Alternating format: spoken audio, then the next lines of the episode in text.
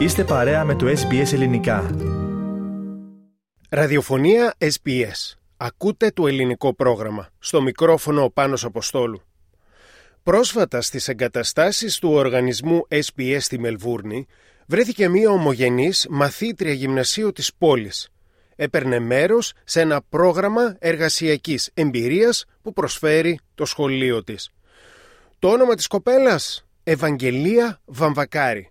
Πρόκειται για απόγονο του σπουδαίου Έλληνα συνθέτη από τη Σύρου Μάρκου Βαμβακάρη.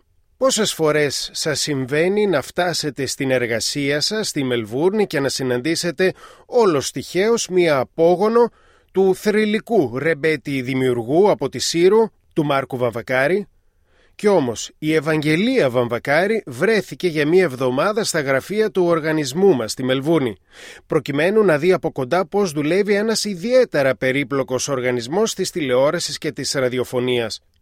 Συναντήσαμε την 15χρονη μαθήτρια γυμνασίου από το προάστιο Canterbury της Μελβούρνης και μιλήσαμε, γιατί άλλο, για την περίφημη καταγωγή της και για το πώς συνειδητοποίησε αρχικά πως έχει ελληνικές ρίζες. My dad is only Greek. My mum's an Aussie. Like, you know, because my yaya actually lives here with one of my theas. So we'd go visit them at like her house or restaurants or something. And obviously, they, my dad would talk Greek to them. And I wouldn't know what they were saying because I was never taught Greek when I was younger. Yeah, that was kind of me realizing, oh, my dad is not English. it was quite cool to realize that actually. Ο μπαμπάς μου λέει είναι Έλληνας και η μαμά μου είναι Αυστραλή. Η γιαγιά μου η Κούλα και οι θείες μου μένουν εδώ στη Μελβούρνη και τις επισκεφτόμαστε στα σπίτια τους ή τις συναντάμε σε εστιατόρια. Και προφανώς ο πατέρας μου τους μιλάει ελληνικά, αλλά δεν καταλαβαίνω τι λένε. Όταν συνειδητοποίησα ότι ο πατέρας μου δεν είναι Αυστραλός αλλά Έλληνας, ένιωσα πολύ ωραία. Οι παππούδες μου είναι και οι δύο από το νησί της Σύρου στο Αιγαίο Πέλαγος. Παντρεύτηκαν και μετανάστευσαν εδώ, λέει η νεαρή. Το επώνυμο της Ευαγγελίας είναι πολύ οικείο για πολλούς Έλληνες, ειδικά για εκείνους που ασχολούνται με τη μουσική της οικογένειας Βαμβακάρη. Λέει στο πρόγραμμά μας πως έχω ακούσει μερικά από τα τραγούδια του, ειδικά σε ελληνικές ταβέρνες και υπάρχουν πολλές εδώ στη Μελβούρνη. Uh, yes, I have heard some of his music, like at a lot of Greek taverns. Oh, there's a lot of them here. Sometimes they'll play the music and my dad, my dad, he'll be like, Evie, this is Marcos. I'll be like, Oh, is it? Oh my goodness. Or sometimes they have like live music there and they'll play a song and the owner may be like, We have a Vamvacaris in the house and then they'll go crazy. So it's, it's really it is really nice to see that sometimes. Μερικές φορές παίζουν τραγούδια του Βαμβακάρη και ο πατέρας μου μου λέει: Εύη, αυτός είναι ο Μάρκος. Μετά θα παίξουν ένα τραγούδι και ο ταβερνιάρης θα πει στον κόσμο ότι έχουμε εδώ σήμερα την οικογένεια Βαμβακάρη και μετά ξεσηκώνονται όλοι. Είναι πολύ όμορφα. Ο πατέρας της Ευαγγελίας, Αντώνιος Βαμβακάρης, επικοινώνησε με το πρόγραμμά μας. Μας είπε ότι ο Μάρκος Βαμβακάρης ήταν πρώτος ξάδελφος του παππού του. Όλα τα παιδιά μου τον γνωρίζουν. Έμαθα πολλά από τον πατέρα μου και για τα τραγούδια του Μάρκου, ανέφερε στο πρόγραμμά μας ο πατέρας της Ευαγγελίας. Η ίδια γνωρίζει καλά πόσο σημαντική είναι η μουσική για την οικογένειά της. Uh, me myself, I am very musical. I sing. And um, I do musical theatre, and that's what I want to do in the future. I'm doing um, music for my VCE in my unit, year 11 and 12. And I do want to try and learn more instruments. I'm going to try and see if I can convince them to add any ethnic elements. Είμαι ίδια μουσικός. Τραγουδάω και κάνω μουσικό θέατρο στο σχολείο και αυτό είναι που θέλω να κάνω στο μέλλον. Θα κάνω VCE μουσικής στα τελευταία δύο χρόνια στο Λύκειο και θέλω να προσπαθήσω να μάθω περισσότερα όργανα. Θα προσπαθήσω να δω αν μπορώ να τους πείσω, δηλαδή το σχολείο μου, να προσθέσουν και εθνοτικά στοιχεία στις συνθέσεις που παίζουμε, λέει η νεαρή. Αν και γνωρίζει ότι είναι μισή Ελληνίδα, δεν ένιωθε έτσι στα πρώτα της χρόνια, μεγαλώνοντας σε μια ιδιαίτερα πολυπολιτισμική κοινωνία όπως είναι αυτή της Μελβούρνης.